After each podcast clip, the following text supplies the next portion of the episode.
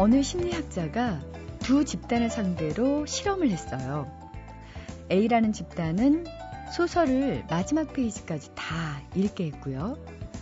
다른 B 집단은 결말을 알지 못하도록 그러니까 소설을 중간까지만 읽게 했는데요. 자, 그리고 나서 6개월 뒤입니다. 소설의 줄거리를 이 두 집단에게 다시 물어봤더니 책을 끝까지 다 읽었던 집단에 비해서 책을 끝까지 다 읽지 못했던 집단이 오히려 소설 줄거리를 더 정확히 기억했다고 합니다. 소설을 끝까지 다 읽은 사람들보다 중간밖에 읽지 못한 사람들이 소설 내용을 훨씬 더 잘 기억했던 이유, 과연 뭘까요? 어, 심리학자가 분석한 결과를 보면요. 사람에게는 완료에 대한 완성에 대한 근원적인 욕구가 있기 때문에 종료되지 못한 일에 대해서는 그 숙제를 어떻게든지 풀고자 하는 오기가 발동한다고 합니다. 그래서 소설의 결말을 모르는 사람은 그 결말을 예측하기 위해서 줄거리를 더 또렷하게 기억한다는 거죠. 결말을 알 수 없는 건 우리의 인생도 마찬가지겠죠. 어, 결말을 모르기 때문에 또 종료의 시점이 언제일지 모르기 때문에 그 과정에 더 충실하게 되고 더 몰두하게 되는 완료에 대한 그 근원적인 욕구, 우리의 일상에 적용시켜 보는 것도 괜찮을 것 같습니다. 안녕하세요. 소리나는 책 라디오 북클럽 김지은입니다.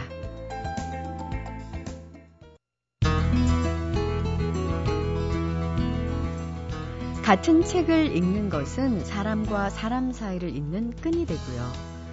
친구 삼아 읽은 책은 평생의 스승이 되기도 합니다. 우리의 정신적 멘토이자 인생의 조언자가 되어줄 책과 함께하는 시간입니다. 책마을 소식 오늘도 세종대학교 만화 애니메이션학과의 한창환 교수님 모셨습니다. 안녕하세요. 네, 안녕하세요. 우리의 정신적 멘토이자 인생의 조언자가 되어줄 책을 소개해 주시는 그렇죠, 그렇죠. 깜짝 놀랐습니다. 저는 또 예. 거기까지 생각 안 하시는 거 알고 있는데. 아 근데 네. 제가 사실 오늘 스승의 날을 맞아서 네. 고백을 하자면 그런 것 같아요. 뭐 책을 소개해주는 여러 가지 방법이 있는데 음. 가장 중요한 것은 책을 읽게 만드는 게 아닐까. 음. 그리고 읽지 않아도 책의 가장 중요한 부분을 알게 되는 것. 음, 그렇죠. 근데 그 분야에 있어서는 네. 정말 한창환 교수님을 따라갈 분이 없는 것 같아요.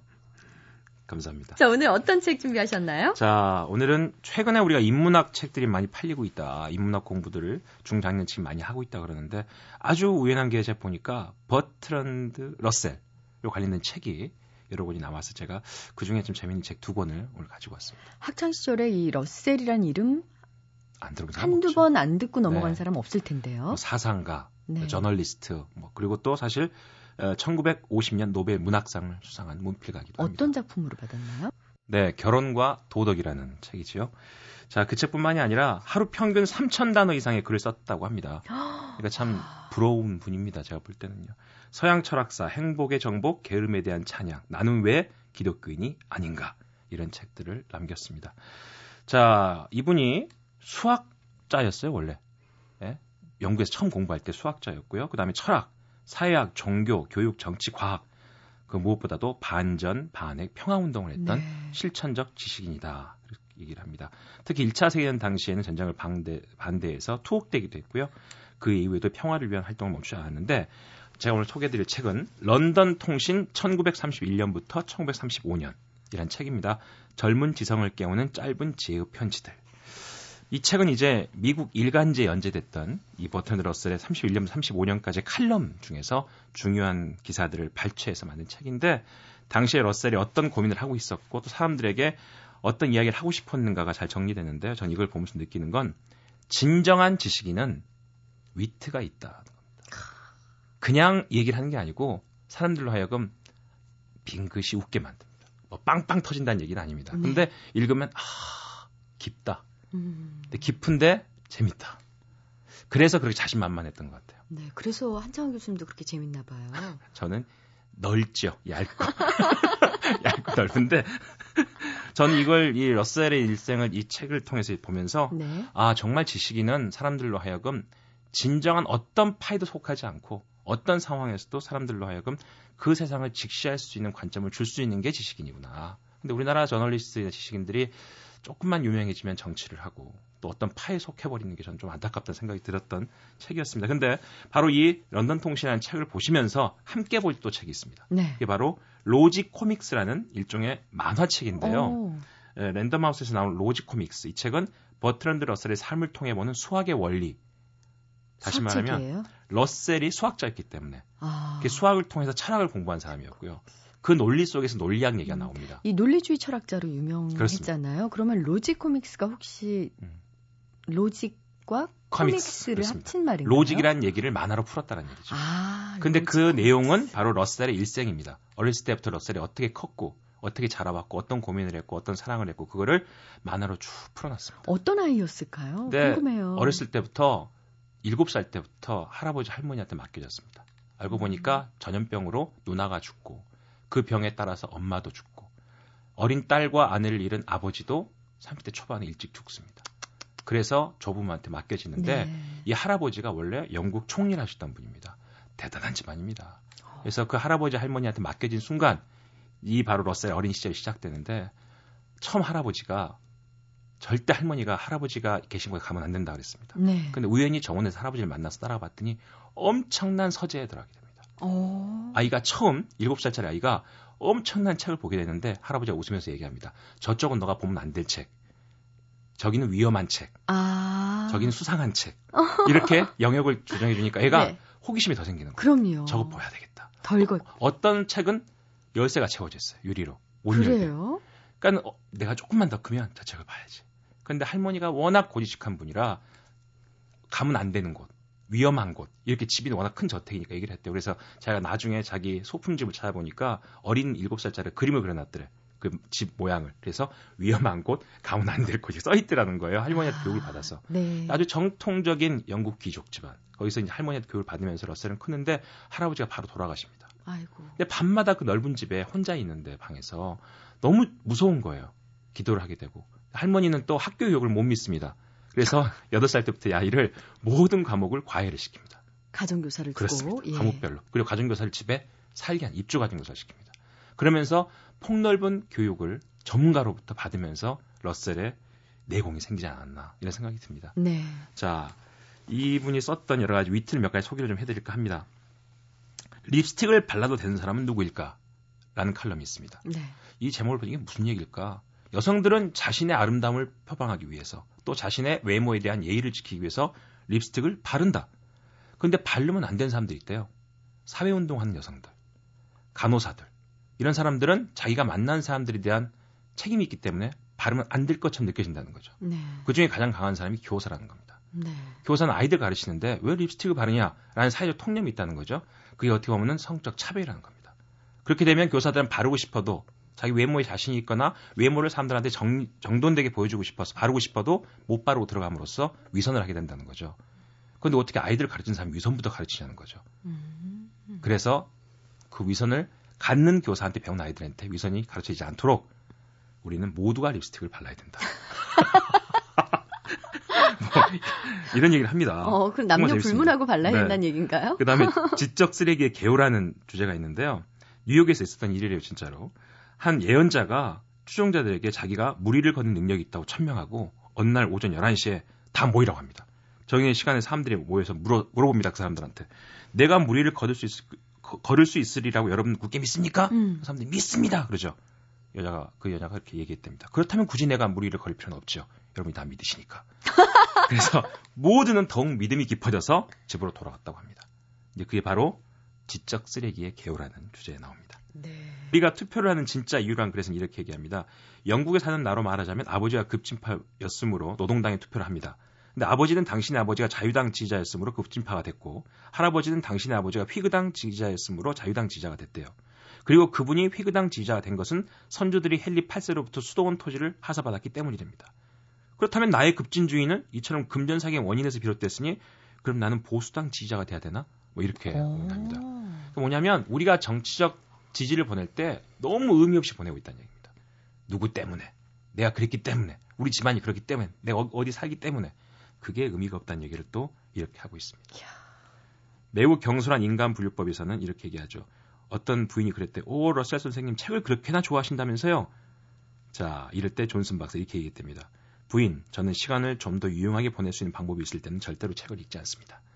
아~ 세상에 책 이상으로 유용하지 않다는 얘기를 하고 있는 것이죠. 우문의 현답이네요. 네. 네. 이런 식으로 얘기가 쭉 돼 있는데 네. 이 이야기들이 읽으면서 아 인문학을 왜 공부해야 되느냐 이런 이유로 우리에게 철저하게 이해를 시킵니다. 그 다음에 네. 특히 로지 코믹스는 만화로 되어 있기 때문에 훨씬 더 이해가 쉽고요.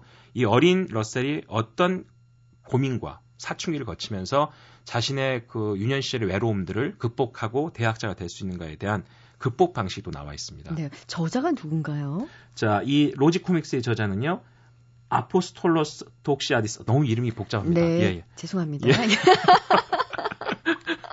그리고 알레코스 파파다토스하고 애니 디 도나라는 만화가 그랬는데 이 로지코믹스 재미 이 내용 중에요. 어떤 과거의 일이나 개인적인 사변적인 일 있지 않습니까? 그 얘기를 만화로 그리려다가 여기까지만 얘기하고 넘어가죠. 아. 제가 이걸 더 그리다가는 평생 만화만 그리게 됩니다. 어. 이런 부분도 종종 있습니다. 네. 네. 로지 코믹스 그리고 런던 통신. 런던 통신. 예, 이 두 책은 정말 러셀을 다양한 각도에서 경험할 수 있는 멋진 책들이 아닌가 싶습니다. 네. 자, 오늘 책마을 소식 한창원 교수님이었습니다. 감사합니다. 고맙습니다.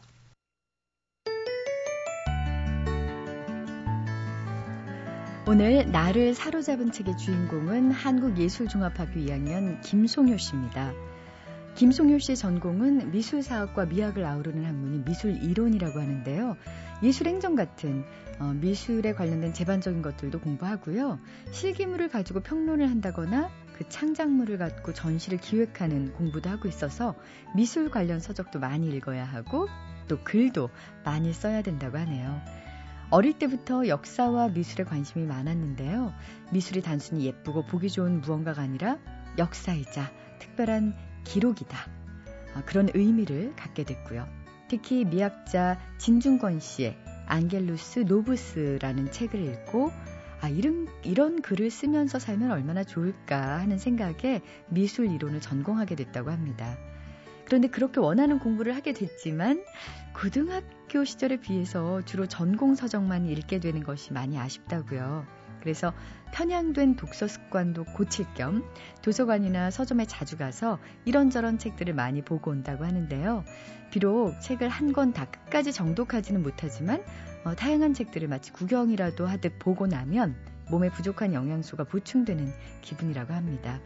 그 중에서도 송효 씨에게 어, 커다란 에너지를 줬던 고칼로리의 소설 한 권이 있다고 하네요. 정말 유명한 책인데 주제 사람하고가 쓴 눈먼 자들의 도시예요. 최근에 읽은 책 중에는 정말 단연 제일 좋았거든요. 한 도시에 사는 모든 사람들이 눈이 멀고 단 한 사람만 앞을 볼 수 있는 거예요. 그러면서 그 모든 사람들이 눈이 멀어버린 도시에서 살아가는 그 과정들을 담고 있는데 그 사람들의 심정이나 행동이 변화하고 그 사람들을 둘러싼 사회가 어떤 모습으로 바뀌어 가는지가 굉장히 정말 잘 쓰여져 있어요. 작가가 이 나이까지 살아오면서 겪었던 모든 경험들이나 어떤 그 사람이 얻게 된 통찰력 같은 것들이 그 해설자의 말을 빌어서 굉장히 잘 녹아들어 있는데 그게 너무 자연스러워서 잘 쓴다는 게 어떤 건지 보여주는 책인 것 같아요. 네, 작년에 세상을 떠났죠. 포르투갈 출신의 노벨 문학상 수상 작가인 주세 사라마구의 대표작 눈먼 자들의 도시. 김송효 씨는 이 책이 베스트셀러가 됐을 당시에는 정작 흥미를 못 느끼다가 올 초에 뒤늦게 읽고 나서 주제의 사람하고의 팬이 됐다고 합니다.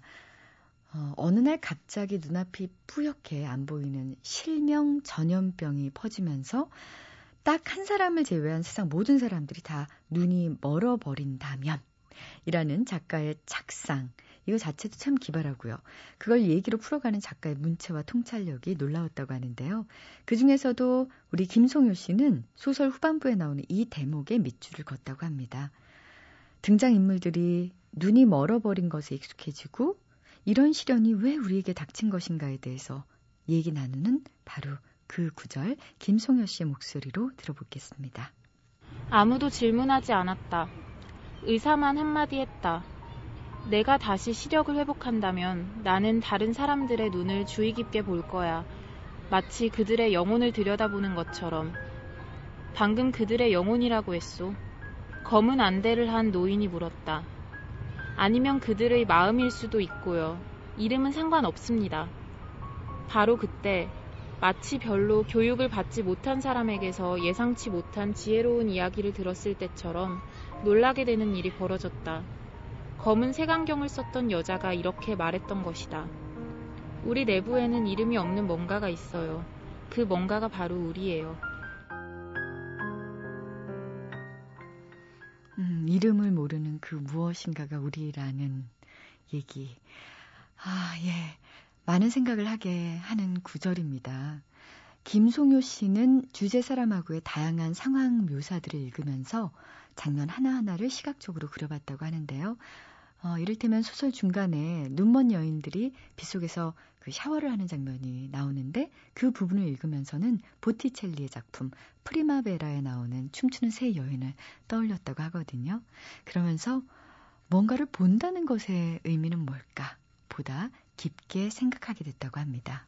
이 책을 읽으면서 더 많이 생각하게 된 거지만 본다는 게 정말 단순히 지금 눈앞에 있는 그 이미지들을 뇌로 수용을 해서 느끼는 그것뿐만이 아니라 지각하는 것 자체 를 본다고 말하기도 하고 그런 영어권에서는 뭘 이해했다는 것도 본다고 하고 눈이 뭐 영혼의 창이라던가 마음의 창이라고 하는 사람들도 있잖아요.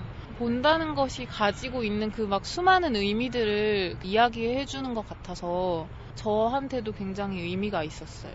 시력 하나만을 잃었을 뿐인데도 마음의 눈을 잃어가는 그런 사람들의 모습이 이 책에서 정말 보여주고 싶었던 부분인 것 같아요. 그래서 마음의 눈을 닫지 않는 것이 더 중요하다는 생각을 했어요. 꼭 읽어보셨으면 좋겠습니다. MBC 라디오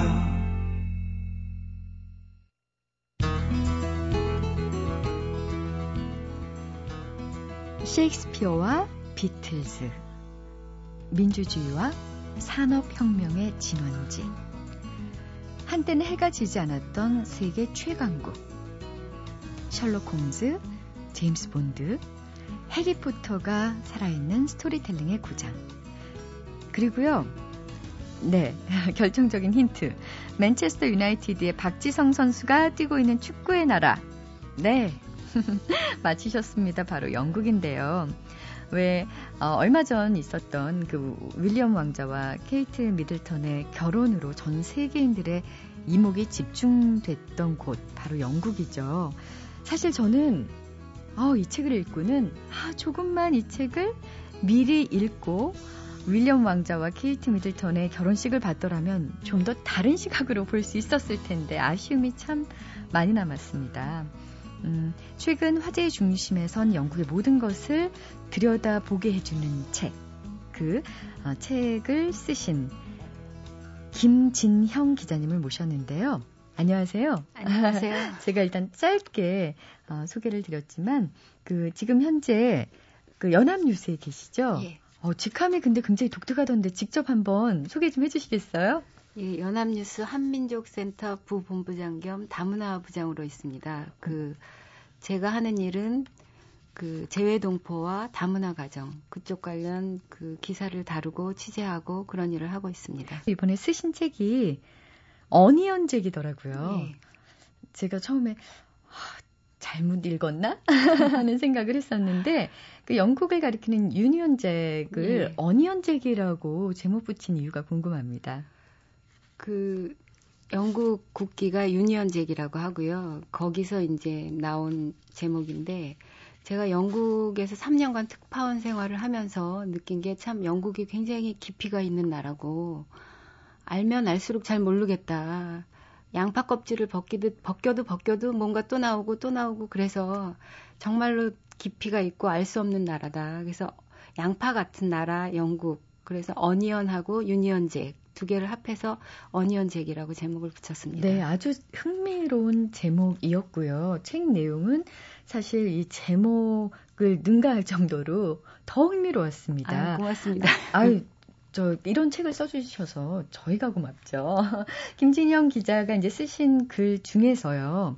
아까도 서두에서 말씀드렸다시피 이제 세계 결혼이라고 불리우는 윌리엄 왕자와 케이트 미들턴의 결혼 말이에요. 그걸 네. 보면서 아, 영국 사람들은 이 왕실에 대해서 정말 어떻게 생각할까가 궁금해지더라고요.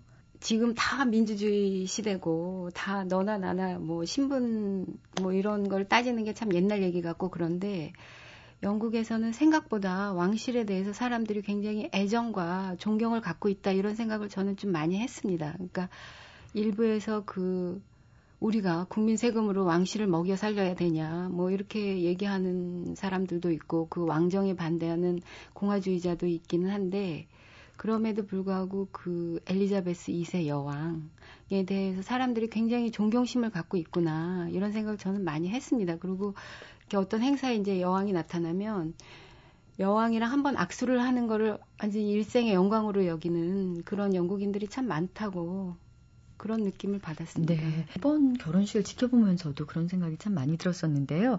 왜 왕실에도 꼭 이렇게 골칫덩어리가 있잖아요. 아, 그렇죠. 그 중에서 우리가 해리 이제 왕손이라고 예. 그 지칭하셨던데 보통 이제 해리 왕자라고 예, 했었잖아요. 예. 이제 해리 왕손이 여러 가지 스캔들이 많았었잖아요. 예, 예.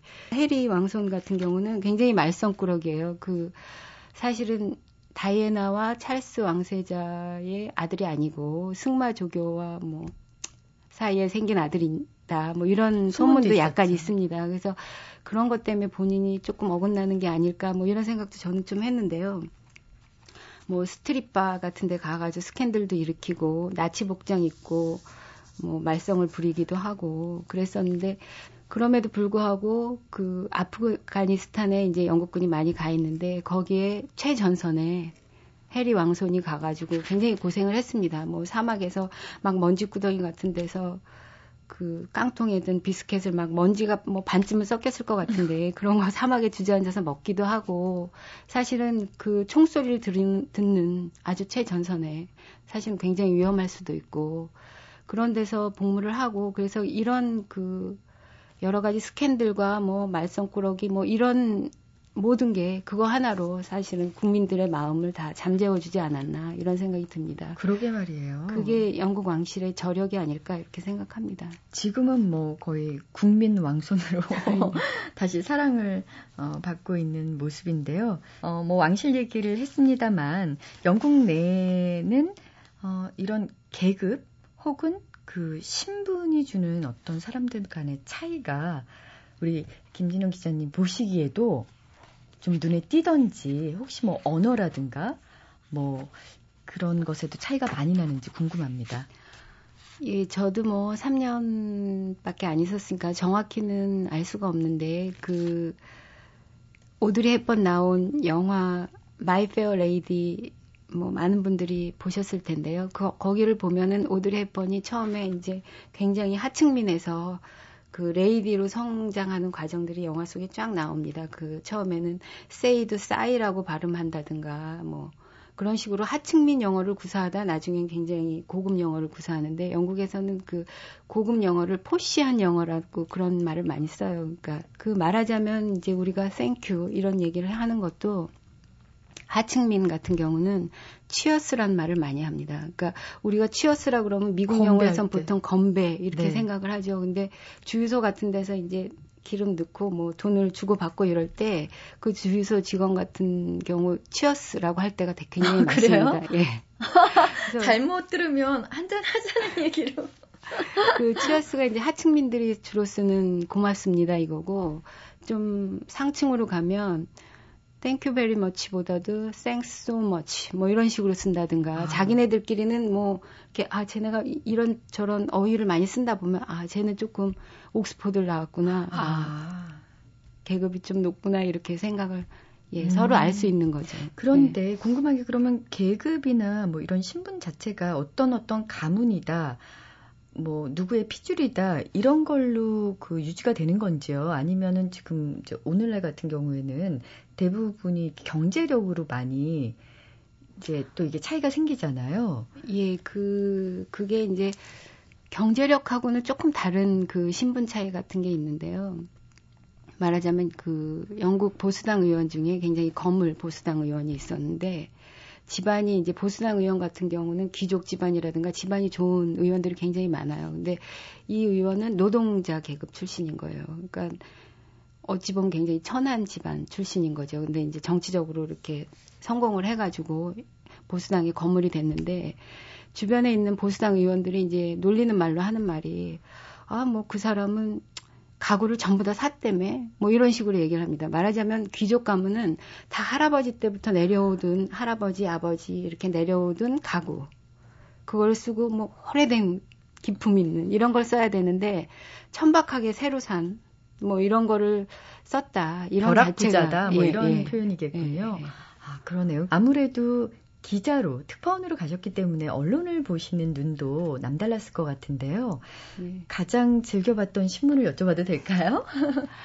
저는 데일리 메일이라고 그 영국 중산층 여성들이 많이 읽는 신문을 제일 재미있게 봤거든요. 그 영국이 이제 신문 시장이 이렇게 정론 더 타임스가 우리가 알고 있는 더 타임스 같은 정론지도 있지만 뭐 타블로이드 신문들이 굉장히 성한 그런 나라입니다. 그래서 그 데일리 메일은 타블로이드와 정론지의 약간 중간쯤 되는 신문인데 그 여성의 마음을 잘 파악하고 있다 그럴까? 뭐 아, 그런 그래요? 기사들이 굉장히 많이 나옵니다. 그러니까 일례를 들면 뭐 그 사르코지 대통령 부부, 프랑스 대통령 부부가 왔을 때 그 퍼스트 레이디 이제 브루니가 딱 나오면 뭐 그 이 여성이 어떤 옷을 입었나 뭐 그 옷 브랜드서부터 가격까지 쫙 해부해서 나온다든가 아, 서로 비교해서요. 또 예, 예. 다루기도 하고. 아. 그리고 뭐 영국의 여성 장관들은 왜 이렇게 패션 감각이 프랑스 패션 아니, 장관들보다 떨어지나라든가 조앤 롤링이 처음 데뷔했을 때랑 지금하고 얼마나 이렇게 경제적으로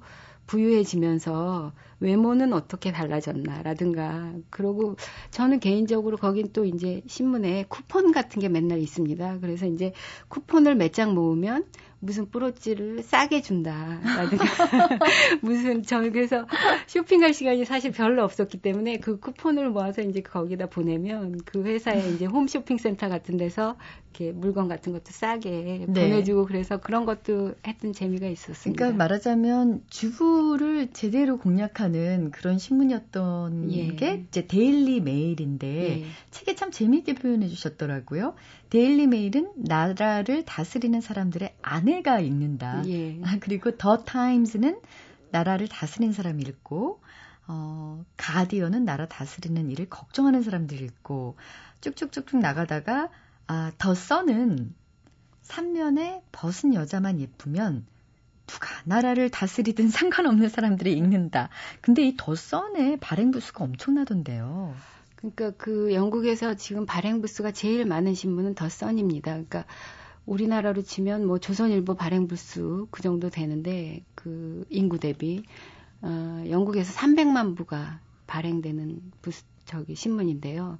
그 신문이 이제 대표적인 타블로이드 신문이기도 합니다. 그러니까 그 약간 선정적인 기사가 많고 연예 기사가 많고 그 삼면에는 항상 그 반나 가슴을 드러낸 여성 사진이 나오고 그 삼면으로 굉장히 유명한 신문인데요. 그럼에도 불구하고 영국인들이 뭐 노동자 계층만 많이 읽는 게 아니라 사실은 지식인들은 파이낸셜 타임스 신문 속에다가 더 선을 숨겨놓고 읽는다 이런 말이 있을 정도로 많은 사람들이 읽고 저는 개인적으로 또 놀랐던 거는 그 신문이 가끔씩 특종도 많이 한다는 거죠. 특종이라는 게 연예계 특종뿐만이 아니라 정치적인 특종.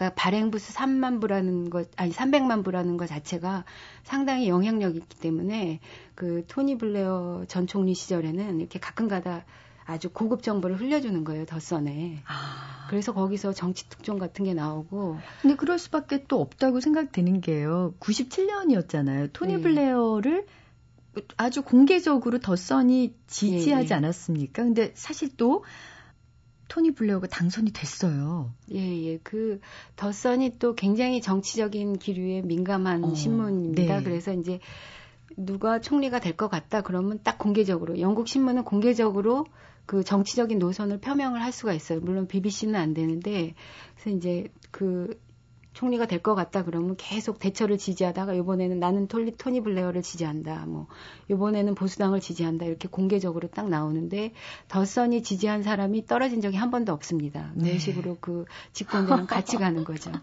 그러니 고급 정보가 살짝 흘려지는 것도 뭐 무리는 네. 아니겠다 싶은데요. TV도 자주 보셨겠죠? TV는 사실 그 특파원이라는 게요. 생각보다 여유가 없어서요. 많이 못 보고요. 또 뭐 그 영국 드라마가 생각보다 굉장히 진지해가지고 별로 재미가 없습니다. 그 뉴스는 제가 많이 봤습니다. 그 저녁 뉴스는 웬만하면은 빠뜨리지 않고 보려고 해서 BBC 뉴스는 많이 봤고요. 드라마 같은 거는 많이 못 봤습니다. 음, 그 영국 뉴스의 특징은 우리나라와 비교해 볼 때 어떤가요? 그 일단 BBC 뉴스는요 국민들이 굉장히 뭐 정부는 안 믿어도 BBC는 믿는다 이럴 정도로 국민들한테 신뢰를 받고 있고요. 그리고 그 이제 우리가 아, 9시 뉴스를 보면 이제 우리는 짤막짤막한 뉴스들이 계속 이렇게 짜깁기식으로 이렇게 나오잖아요. 근데 BBC 같은 경우는 굉장히 이제 길게 그, 고 10시 뉴스인데요. 거기는 제일 그 프라임 타임 뉴스가 한 6, 7개 정도를 깊이 있게 뉴스를 아주 핫한 것만 아주 톱 뉴스만 골라가지고 깊이 있게 그러고 깊이 있게 다루다 보니까 이제 젊은 기자들은 별로 안 나옵니다. 굉장히 그 중량급 있는 기자들이 나와가지고 오랫동안 그 분야를 취재했던 베테랑 기자들이 이제 나와서 그 분야에 대해서 뭐 어떤 질문을 해도 막 척척척척 얘기할 정도로 그렇게 이제 뉴스를 많이 소화합니다. 그리고 그 영국이 아무래도 대영 제국을 거느렸던 그런 것 때문에 그런지 그 국내 뉴스보다 굉장히 국제 뉴스를 뭐 아프리카 기아라든가 뭐 이런 기사가 톱으로 나오는 경우가 굉장히 많다는 느낌을 받았습니다. 네. 이 책에서 흥미로웠던 게 정말 준법 정신이 철두철미하다. 영국 사람들이. 근데 그 음. 이유가 재밌던데요. 그 제가 운전을 잘 못합니다. 근데 영국에서도 그 오른쪽 이제 우리랑 핸들이 다른데 그런 운전을 하면, 하면서도 굉장히 좀 어렵지 않게 운전할 수 있었던 게 영국인들이 굉장히 그 교통 질서를 잘 지킨다 그러나 그런 것 때문에 굉장히 편안하게 운전을 할 수 있었는데 제 생각은 그 벌금이 굉장히 셉니다. 운전, 아. 과속 운전을 했을 경우에도 보통 이제 과속 운전 한 번 하면 뭐 10만 원이 넘고 음. 벌금이 그러고 과속 운전 뭐 한 세 번 정도 하면 면허 정지 들어가고 그러니까 뭐 영국인들이 절대로 과속 운전 안 하려고 그 안전 운전을 하는 거죠. 뭐 네. 남이 어떻게 달리든 말든 그런 게 굉장히 그 안전 운전, 교통사고가 적은 그 원인 중에 하나가 그런 벌금하고 그리고 이제 과속 단속 무인 카메라가 굉장히 많아요. 유럽에서 제일 많다고 그러는데 네. 그래서 뭐 영국 교통 정책은 그 단속 카메라의 벌금뿐이다. 뭐 이런 얘기가 있을 정도로 음. 그런 것들이 사실은 그, 뭐, 사람들이 스스로 법을 잘 지킨다. 그건 아닌 것 같습니다. 이렇게 주변에서 그런 분위기가 딱 조성이 되니까. 그런 환경도 벌금 플러스 뭐 CCTV 이런 감시 체제 네. 그런 것도 있겠지만 이 법이 누구에게나 다 적용되기 때문은 아닐까요? 그런 점도 있는 것 같습니다. 우리가 이제 뭐 우리나라도 굉장히 이제 선진화되고 그랬지만 네, 요즘에는 아직도, 그런 일이 드물지만 예, 아직도 이제 그 법이 뭐 좀 고무줄처럼 사람에 따라 다른 게 아니냐 이런 의혹들이 아직도 사람들이 조금 갖고 있죠 의구심을 근데 그 제가 영국에 살면서 느꼈던 거는 굉장히 이제 시스템도 잘 돼 있고 법은 엄정하게 집행된다. 법만 지키면 아무런 문제가 없다. 아. 이런 느낌을 받았습니다. 그래서 네. 이제 그런 것들이 사람들이 뭐 장관이 뭐 차 차를 타고 가다 과속을 해도 어김없이 똑같이 딱지를 받고 불법 주차를 하면 뭐 장관이나 차관이라고 해도 똑같이 딱지를 받고 이런 시스템 엄정한 법 집행 이런 것들이 이제 다 같이 작용하는 게 아닌가 이런 생각이 듭니다. 어떻게 보면 당연한 걸 수도 있는데요. 예. 예. 이 안에 보니까 따님 두 분이 참 예쁘더라고요. 예. 근데 같이 찍은 사진을 보니까 뭐 백인도 있고 또뭐 인도 예. 친구도 있고 아주 여러 인종들이랑 예. 친구로서 이제 우정을 나누는 사진들이 있는 걸로 봐서는 영국이 우리나라보다는 확실히 더 예전부터 다문화 사회가 아닌가 싶은데요.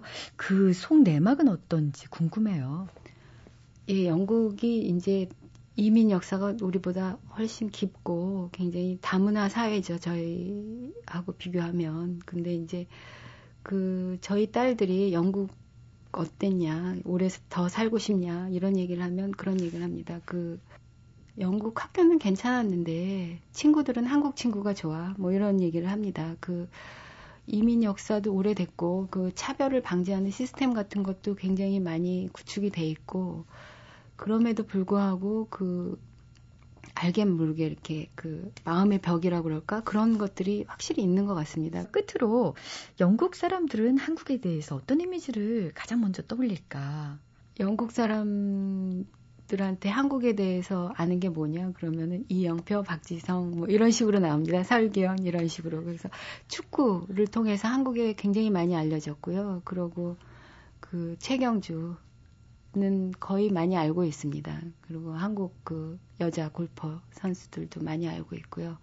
그리고 한국에 대해서 많이 알고 있는 게 6.25. 왜냐하면 영국군이 많이 참전을. 그 참전을 하고 많이 또 부상도 있고 사망도 하고 그래서 6.25를 많이 기억하고요. 보신탕을 또 기억하고 있습니다. 아, 그렇군요. 예, 예. 이 안에서 그 우리나라 국회의원들이 서로 막 정말 육박점버리는 그 사진이 예.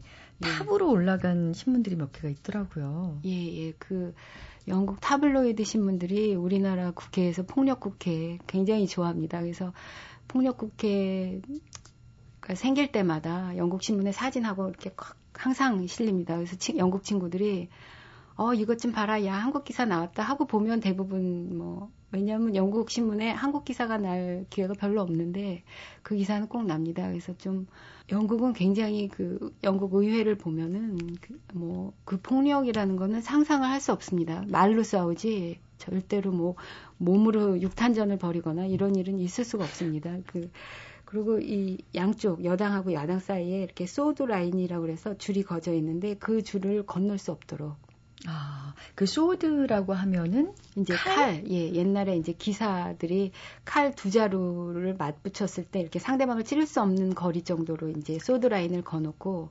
양쪽 의원들이 거기를 넘어올 수 없도록 되어 있습니다. 그리고 그건 꼭 지킵니다. 지키고 네. 이제 좀 무질서한 일을 하거나 그럴 경우에는 그 의장이 이름을 호명을 합니다. 근데 여기는 굉장히 명예사회이기 때문에 자기 이름이 거론됐다는 것 자체로 굉장히 불명예로 여기고 그 폭력 국회라는 건 정말 있을 수가 없습니다. 그 국회야말로 법을 만들고 그러는 기관인데 거기서 법을 어긴다는 거는 있을 수 없는 예, 일이겠군요. 부끄러운 일이죠. 예. 예. 연합뉴스의 김진영 기자가 쓴 양파 같은 나라 영국 이야기 어니언 잭은 들고 다니기에도 너무 좋고요. 사전에 어, 영국에 가기 전에 꼭 한번 읽어보면 영국 문화를 제대로 좀 알고 갈 수 있는 좋은 책이 아닌가 정말 재미있게 잘 읽었고요. 오늘 또 이렇게 인터뷰 응해주셔서 감사합니다. 아, 고맙습니다.